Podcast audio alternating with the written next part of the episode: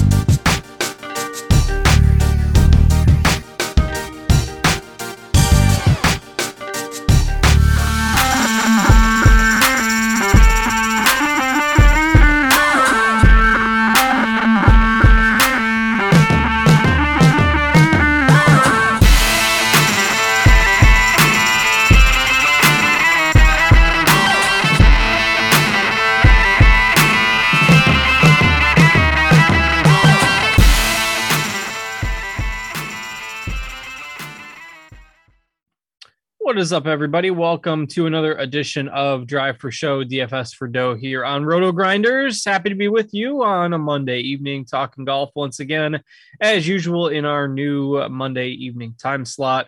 Uh, means we've got another golf tournament coming up this week, uh, the Charles Schwab Challenge. We can take a quick look back at last week's PGA Championship, which was a wild and crazy event uh, with a weather edge and uh, lots of stuff to look back on. So I am Justin Mensinger, aka STL Cardinals 84. I've got Derek Farnsworth, aka Notorious, alongside me. Noto, what's going on for you? Oh, not much. Uh, I absolutely loved uh, the tournament. I thought it was awesome. Um, there's nothing better than just sitting on your couch on a Sunday watching major championship golf for you know five hours. So uh, absolutely enjoyed it. Had some terrible DFS lineups. Was rooting on Zalatoris. Uh, couldn't end up getting the job done, but uh, yeah, I thought the course was awesome. I thought the leaderboard, you know, was missing a few big names, but uh, yeah, ended up being a, a pretty good Sunday. Yeah, I did a single entry in the bigger contest as opposed to a bunch of entries last week, uh, and it was just it was all looking good, man. If I could go back to Thursday morning at like 11 a.m., I was sitting there with a list of five players on my roster, all of them T9 or better. I'm thinking, boy, we're just going to cruise to at least a pretty good finish here.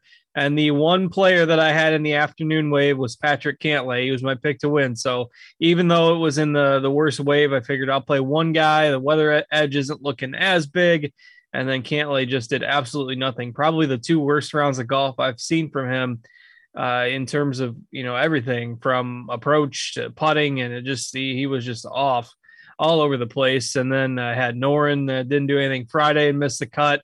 And then I had Mito and Zalatoris on that team who both. It, thankfully, if I would have had a six to six, I, I, can envision that probably would have ended up in some sort of bad beat uh, with having Mito and, and Zalatoris and not having Thomas. So uh, suppose that's good in the end, but uh, some cash was would have been better than the the zero that I ended up with. But it was just a really strange kind of tournament that if you had guys that simply couldn't get anything going, uh, it was pretty easy to to slide down the uh, the cut line. And for those of you who who didn't join us, we we're doing these new Twitter Spaces on Wednesday nights for the bigger tournaments, and we talk a little bit more betting on there. And the one thing that we talked about quite a bit was that DraftKings had the cut line set at 146 and a half, which was six and a half strokes over par. So even at plus six for a cut line, the under bet would have won. And we talked about that being one of the best bets on the board. Uh, turns out the conditions were tough and the cut was still only came in at plus four. So uh, that bet was a, a, nice, easy cash for those of you that joined us on the uh, Twitter spaces. Hopefully, some of you got in on that. But uh, otherwise, you know, make sure to check those out if you're interested in the betting stuff as well as the DFS. Uh, we're going to do those on Wednesdays for the bigger tournaments. But uh, it, it, was just an event that you know you had guys like Scheffler and uh, Noren and you know some other bigger names that uh, just simply couldn't make any birdies. We talked before the show about Corey Conners uh, was just terrible on approach and Cantlay. Uh, so eh, you know the the people who stacked the morning wave, it did end up working out to about a two shot edge in terms of the weather. So those are a few of my early takeaways. Uh, of course, Mito Pereira, who our projections I've just loved for weeks.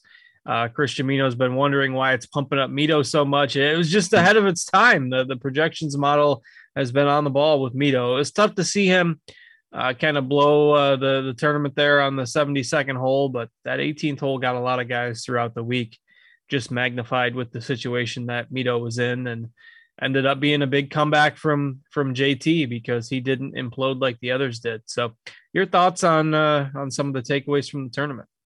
Yeah, you have to feel for Mito a little bit. I mean, someone that was uh, on the course when they, uh, he, he had that swing on 18 said it looked like he got electrocuted the moment uh, you know he made impact with the ball. It was a very awkward swing. Yeah. And I think you know in that moment, who knows what the pressure's like? Everything just gets brushed, and uh, I, th- I, think he just wanted to get his part and get out of there. Um, so I definitely feel for him. You know, he still had a chance to get in the playoff, just hit a bad chip, uh, and then couldn't make the putt. But I mean, for me, it was kind of like he was bleeding. Uh, you know, or he was losing some gas, emptying some oil throughout the round. I mean, he only hit eight greens ended up making a bunch of up and downs when he was short sighted. So, um, yeah, I mean, Justin Thomas was certainly the best of the bunch. Everyone else kind of fell back, like you mentioned. I was rooting for Zalatoris. Uh, the guy just loves major championships, loves difficult golf courses. He has a game for it, and he made some incredible up and downs as well. Uh, on those two par threes on the front, both of them he blasted like 30 yards over the green. I didn't understand uh, he and Fitzpatrick both did the same thing on those holes. Um, so I don't understand what was going on there, but uh, made some great up and downs, gave himself a shot. Um, and I also enjoyed the, the three hole playoff. I think that's pretty cool. Uh, I was thinking I was just watching on my phone because my little man had the had the TV covered. So uh, I was thinking, hey, Zalatoris has a chance to win it here. Um, but then obviously he didn't. They both ended up birdieing. And then JT just so locked in. You got kind of got the feeling that if it went to a playoff, that he was going to win. Um, he just pipes his drive on 18, hits a great approach shot. At the time, you were thinking he was going to sink the putt to force a play. I've ended up missing it, not mattering anyway. But yeah, uh, awesome tournament. Uh, what are some of your takeaways? Yeah, I thought it was uh, it was just an impressive round by Thomas to just hang in there when guys were making bogey, and it's not like he shot you know ten under or anything like that.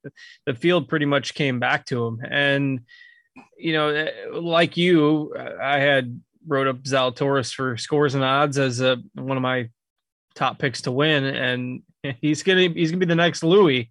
Uh, second, you know, coming up second in a, in a lot of majors, and uh, you get nice paychecks for that, I suppose. But uh, you, you, just feel like the the win is coming at some point for him, and so yeah, I was kind of rooting for him as well. But uh, just the way that you know the course played and two three shots over par, kind of on average for most rounds, uh, it, it really did at times feel like a U.S. Open, and that's kind of what we talked about with the cooler temperatures and the you know just the way that the course was set up uh, that it, was going to be difficult for these guys to to pack a bunch of birdies.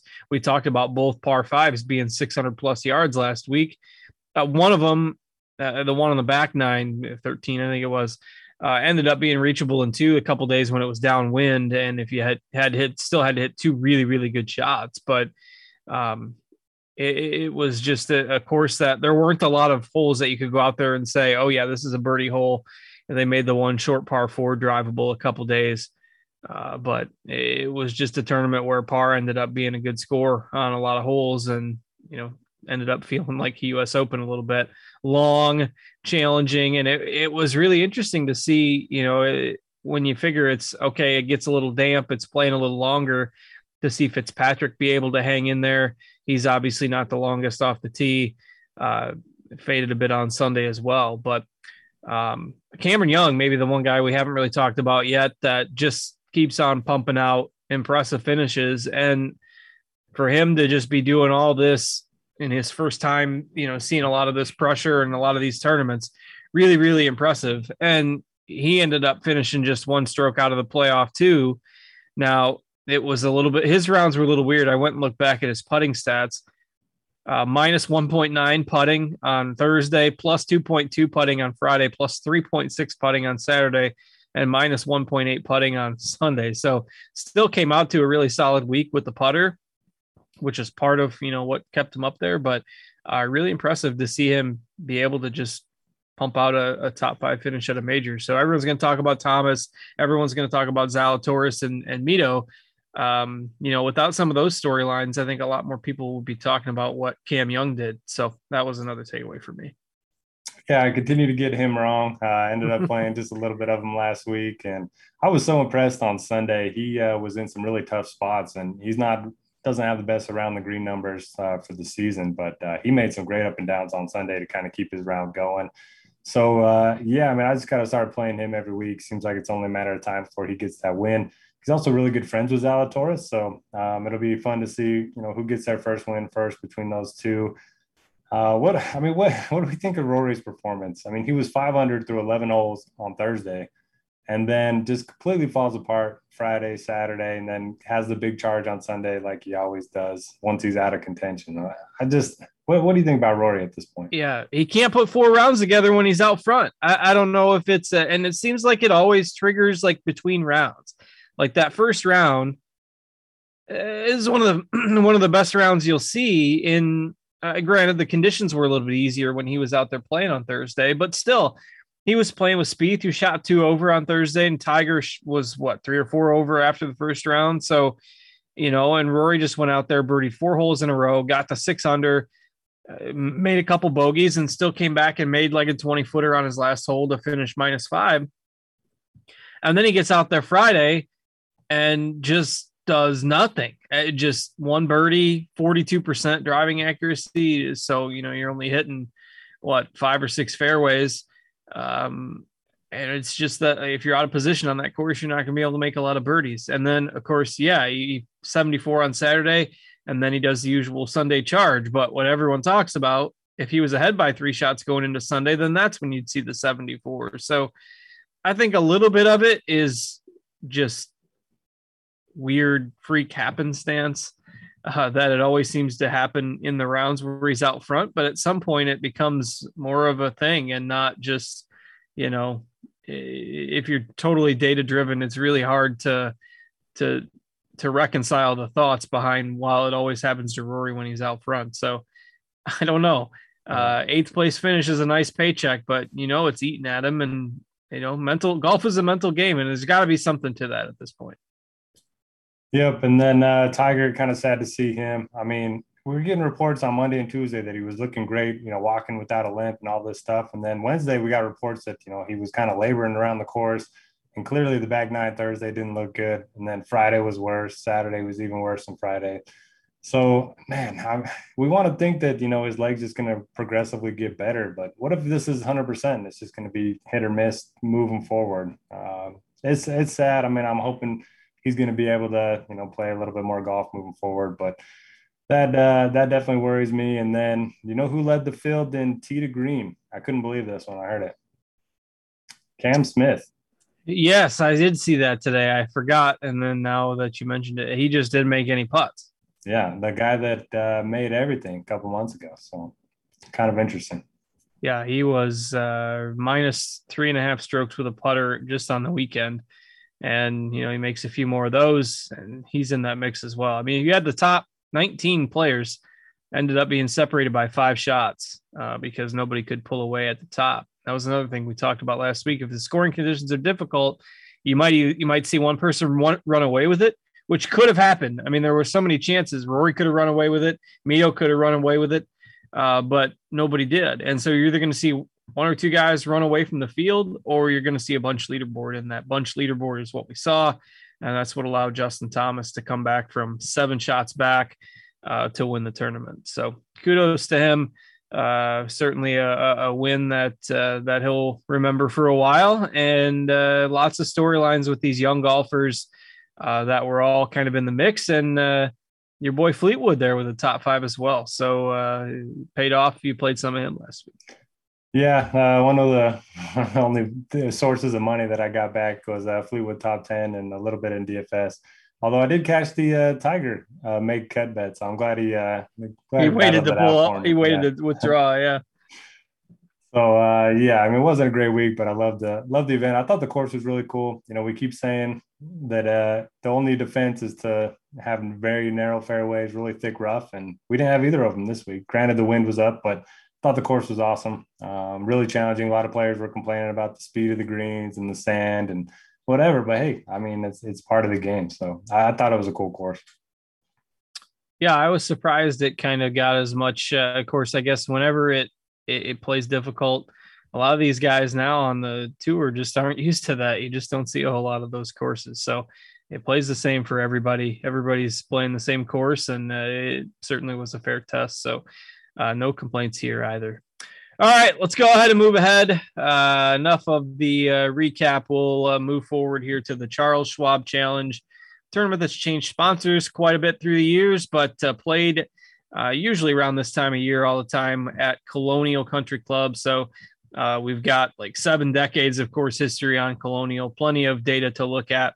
If you're a course history buff, we got that in droves this week. So uh, it's a course, ironically, that I've seen some golfers compare to Southern Hills. I think Jordan Spieth said that St- Southern Hills was Colonial on steroids. So maybe uh, a benefit for a lot of these guys that played last week with a similar type of course, another difficult course. So, uh, what do you make of Colonial here?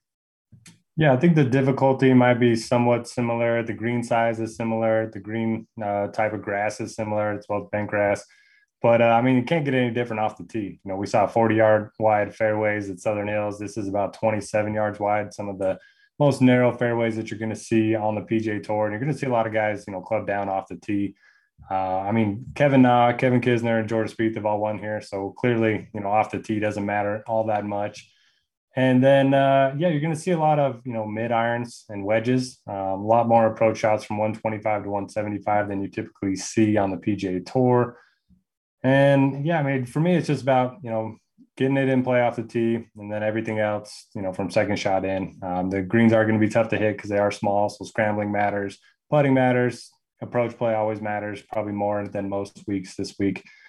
And yeah, course history is pretty predictive year in and year out. So guys that uh, have played well here in the past tend to play well um, each and every year. And I saw you had an interesting note in the survey um, about that as well.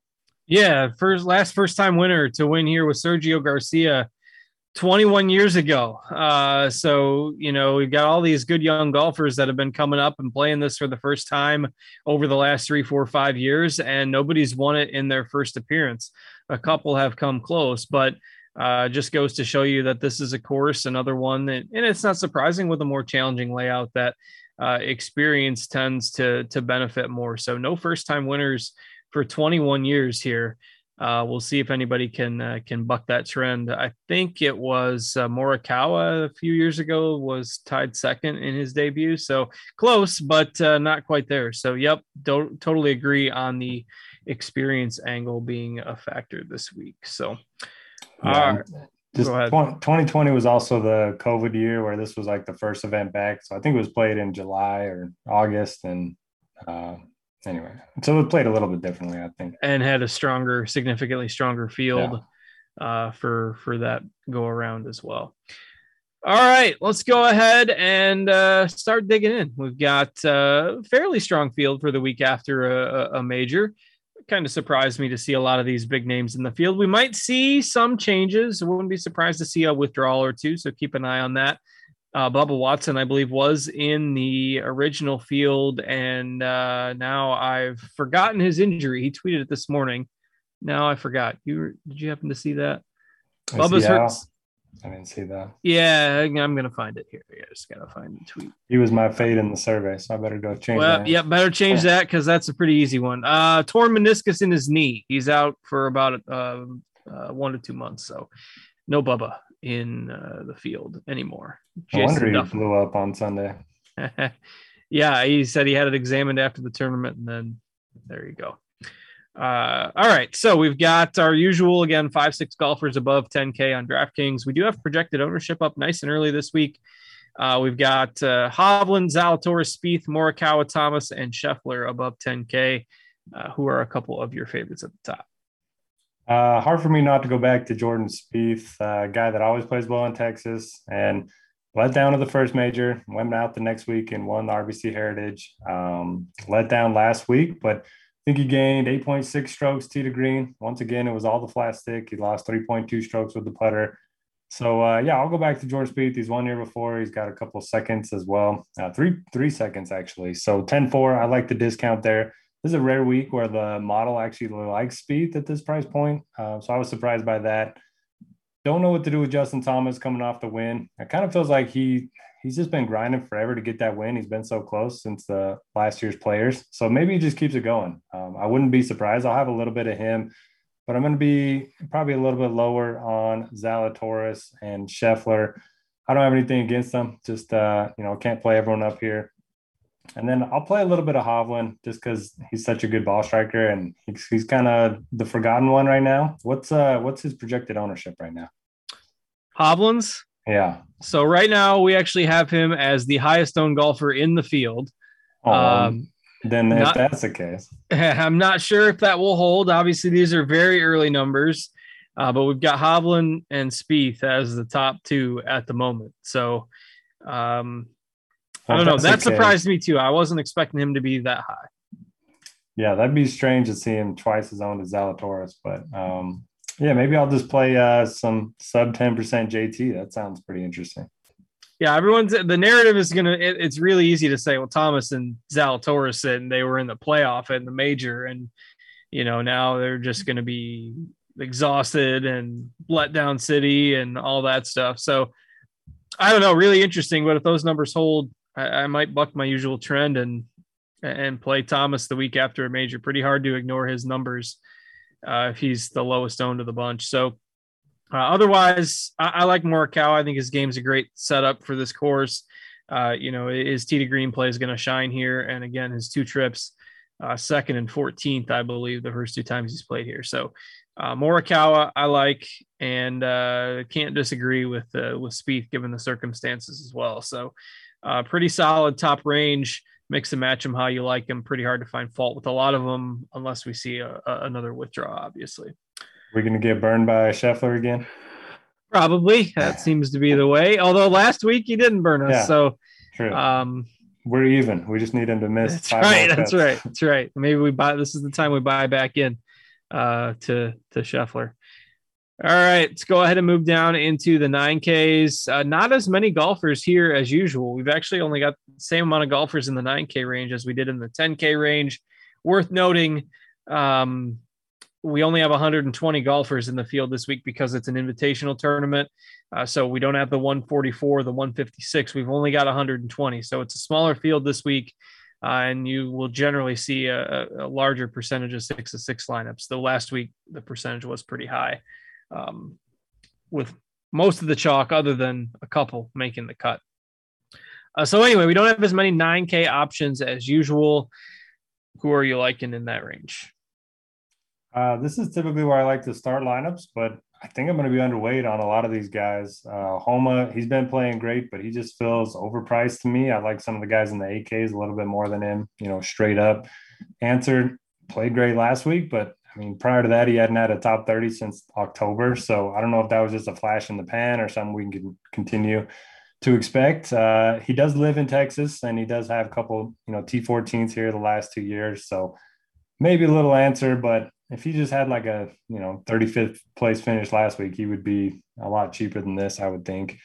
I like Finau. Um, he's been playing better. He's gained 21.8 strokes to degree in his last three starts. Um, and he's a guy that does play difficult course as well. Good track record here as well. Uh, and then I'll go back to Berger. He burned me last week, but I just think he's a good course fit. He's one year before. It was the COVID year, but he backed it up with a T20 here last year. And he's one of those guys doesn't have a weakness in his game. So uh, I kind of like those guys on difficult courses.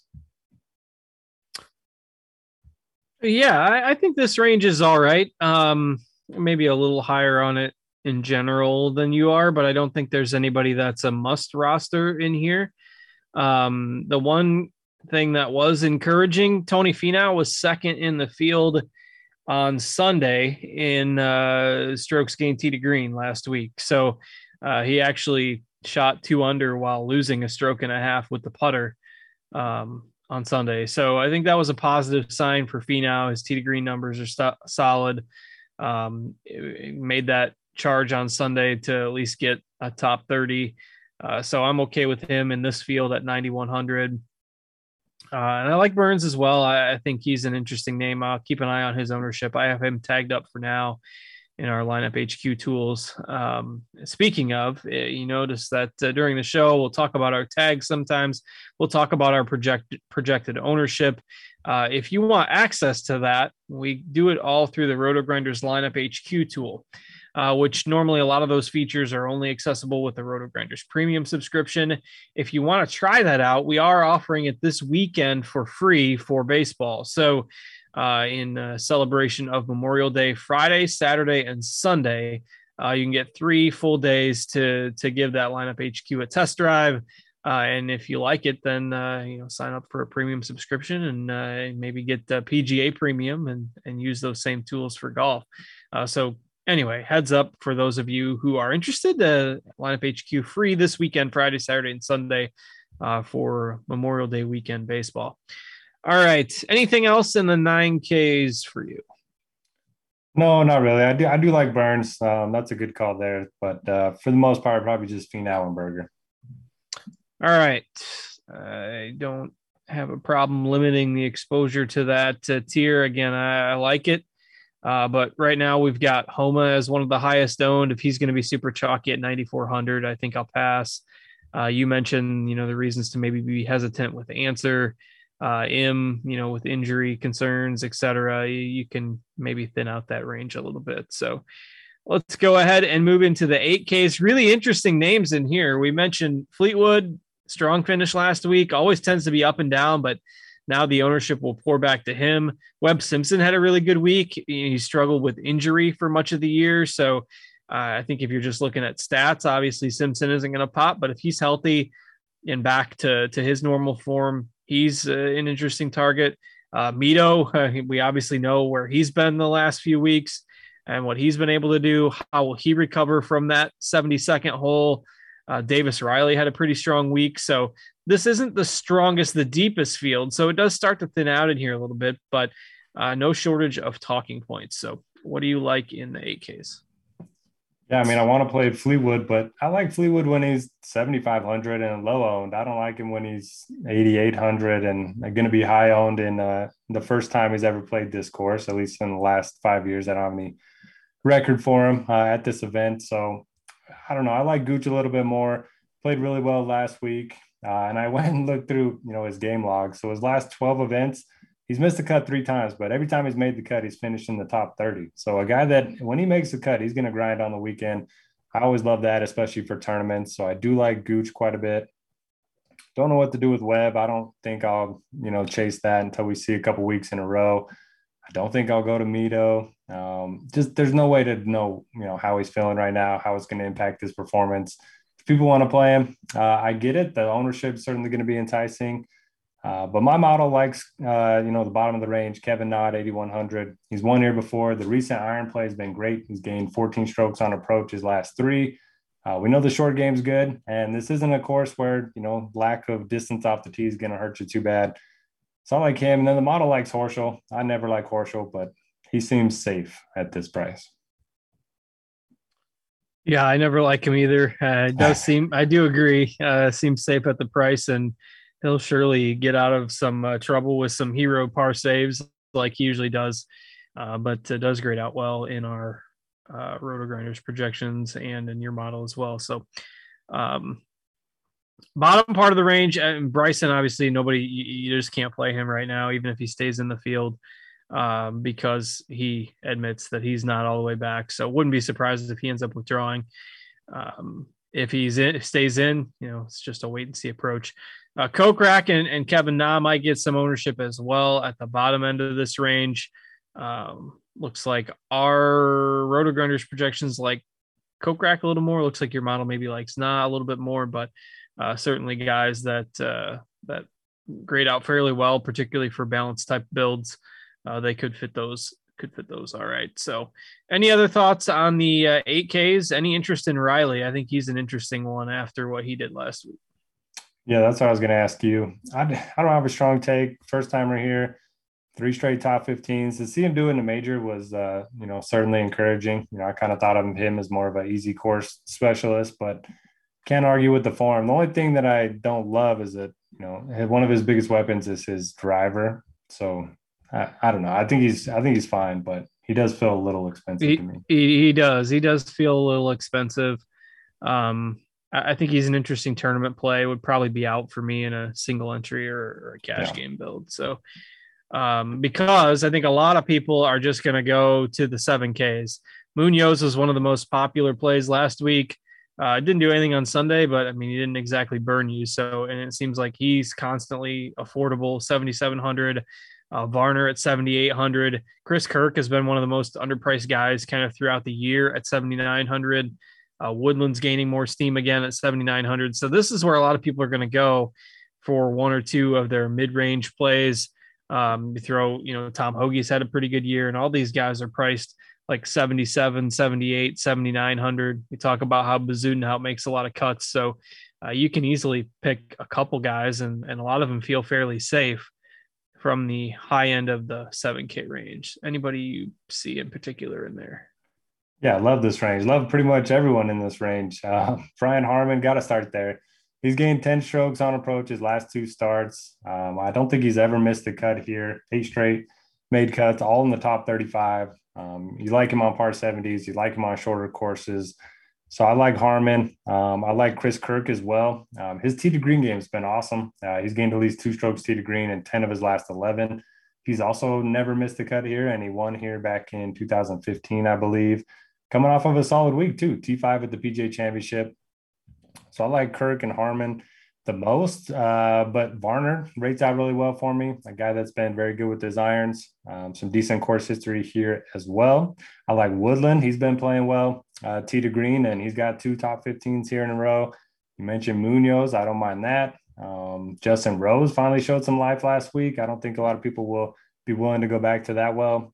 Um, and then Cameron Tringale, I think he'll be low on. He's probably the the leverage play in this range because uh, yeah, we have him at four percent right now he's been playing better. He likes difficult courses, and uh, yeah, very good putter, especially on bent grass. So a lot of a lot of interesting names here. I don't think you can go wrong with pretty much any of them.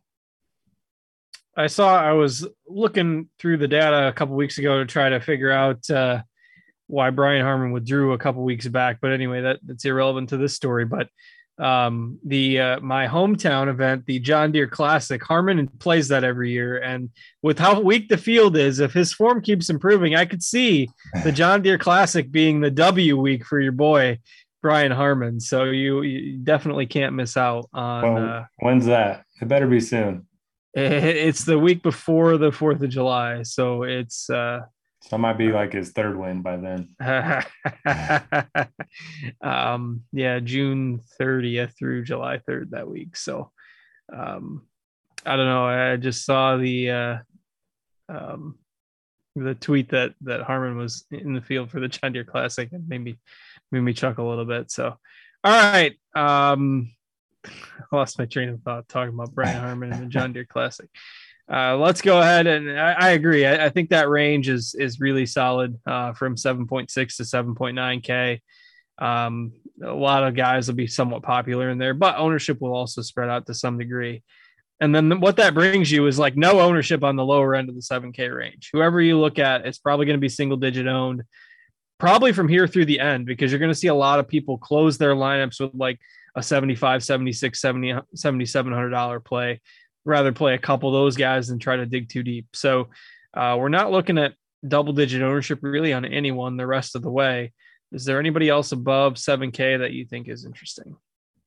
Well, one of the names is going to surprise you Patrick Reed. Um, I have a little bit of interest in. So his driver's been nothing short of terrible. I think he's lost a million strokes uh, this year off the tee, but um, everything else is kind of trending in the right direction. Um, he's a guy that uh, plays well on difficult courses. He's got a top 10 here. Played pretty well last week, uh, everything but off the tee. So I don't hate Patrick Reed. Uh, I'll play Kevin Kisner. Typically, he's like 9K um, on these shorter tracks, on the ones that he has a good, you know, course history at. So even though the form is not encouraging at all, um, I'll go to Kevin Kisner. Uh, we we talked about this the last couple months. Just there's eight events where you play Kisner. This is one of them. Um, so I'm going to stick to that for now.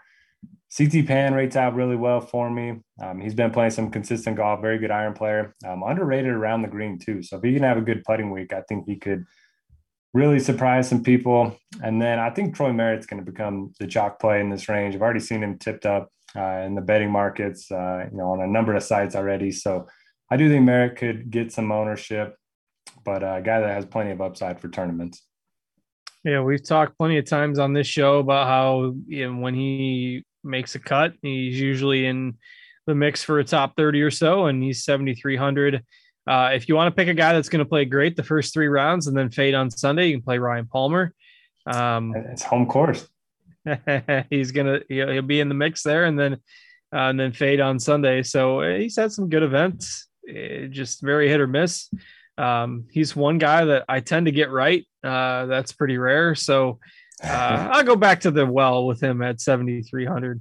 I don't think that's a bad price tag for him. He just, he's like the, the poor man's version of Rory. He just needs to put four rounds together and his blow up round is usually worse than the, the Rory blow up round, but uh, kind of like those calls on the uh, lower end of the 7K range. Throw Palmer into the mix for me as well. Anybody else down there?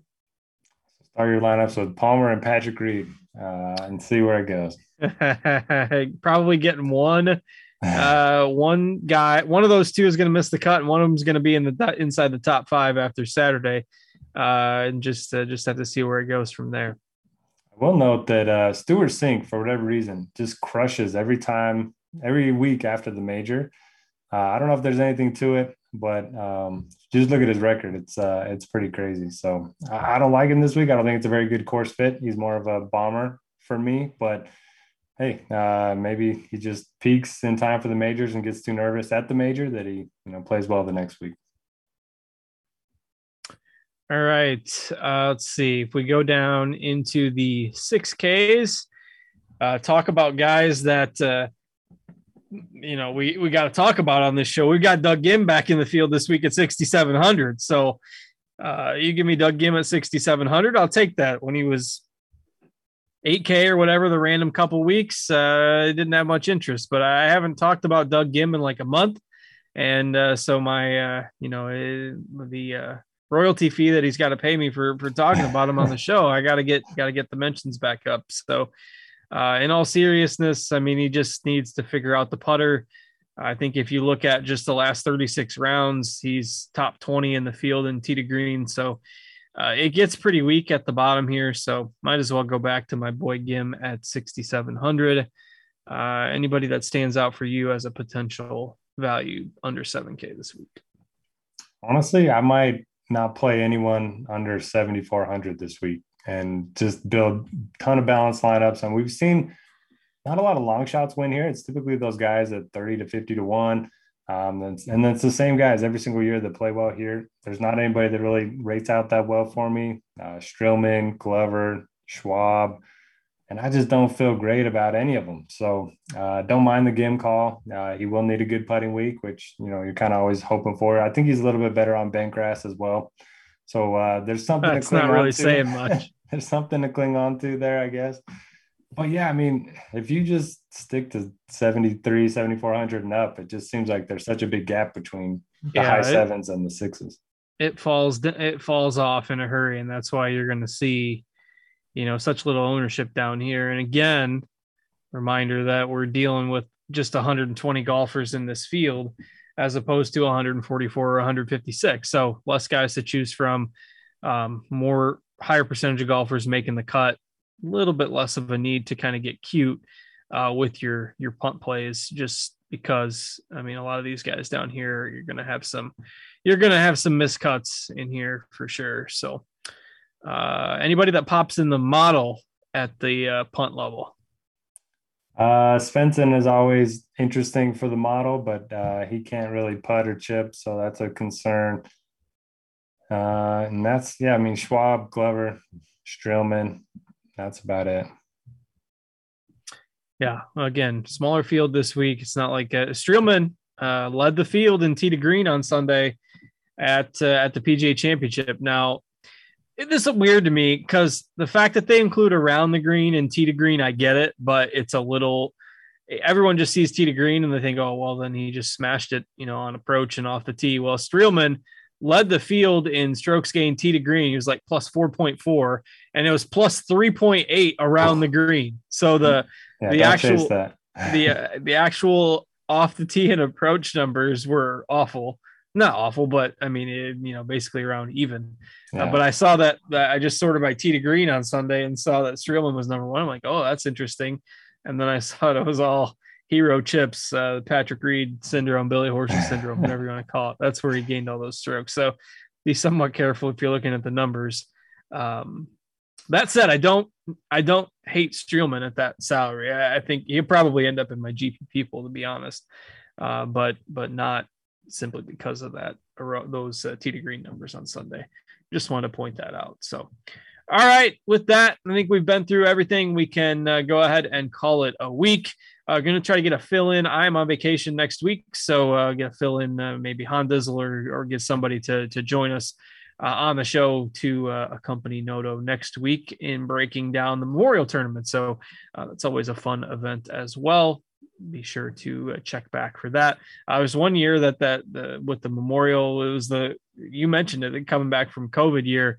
Uh, everything was all strange, and they played back to back events at the same course. So uh, the uh, the the COVID return uh, memories are, are starting to come back with some of these events this time of year. Yep, and that was uh, Morikawa. I think he was second here, and then won the not the Memorial, but the Workday right before that. Workday, that was it. I couldn't remember the sponsor of that uh, that other tournament in there.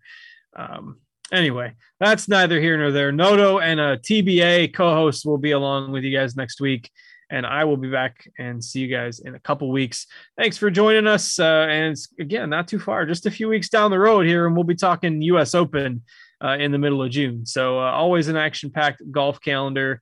Uh, we'll look forward to the lead up to that in a few weeks, and that's probably when our we'll do our next uh, Twitter Spaces broadcast on Wednesdays as well uh, when we get to the U.S. Open there. So. Uh, anyway, we'll call it a week here. Thanks to Noto for joining me. Thanks to Steve for producing, working hard for us behind the scenes. I'm Justin. Enjoy your Memorial Day weekend, everybody, and good luck with all your golf lineups. And we will catch you all later.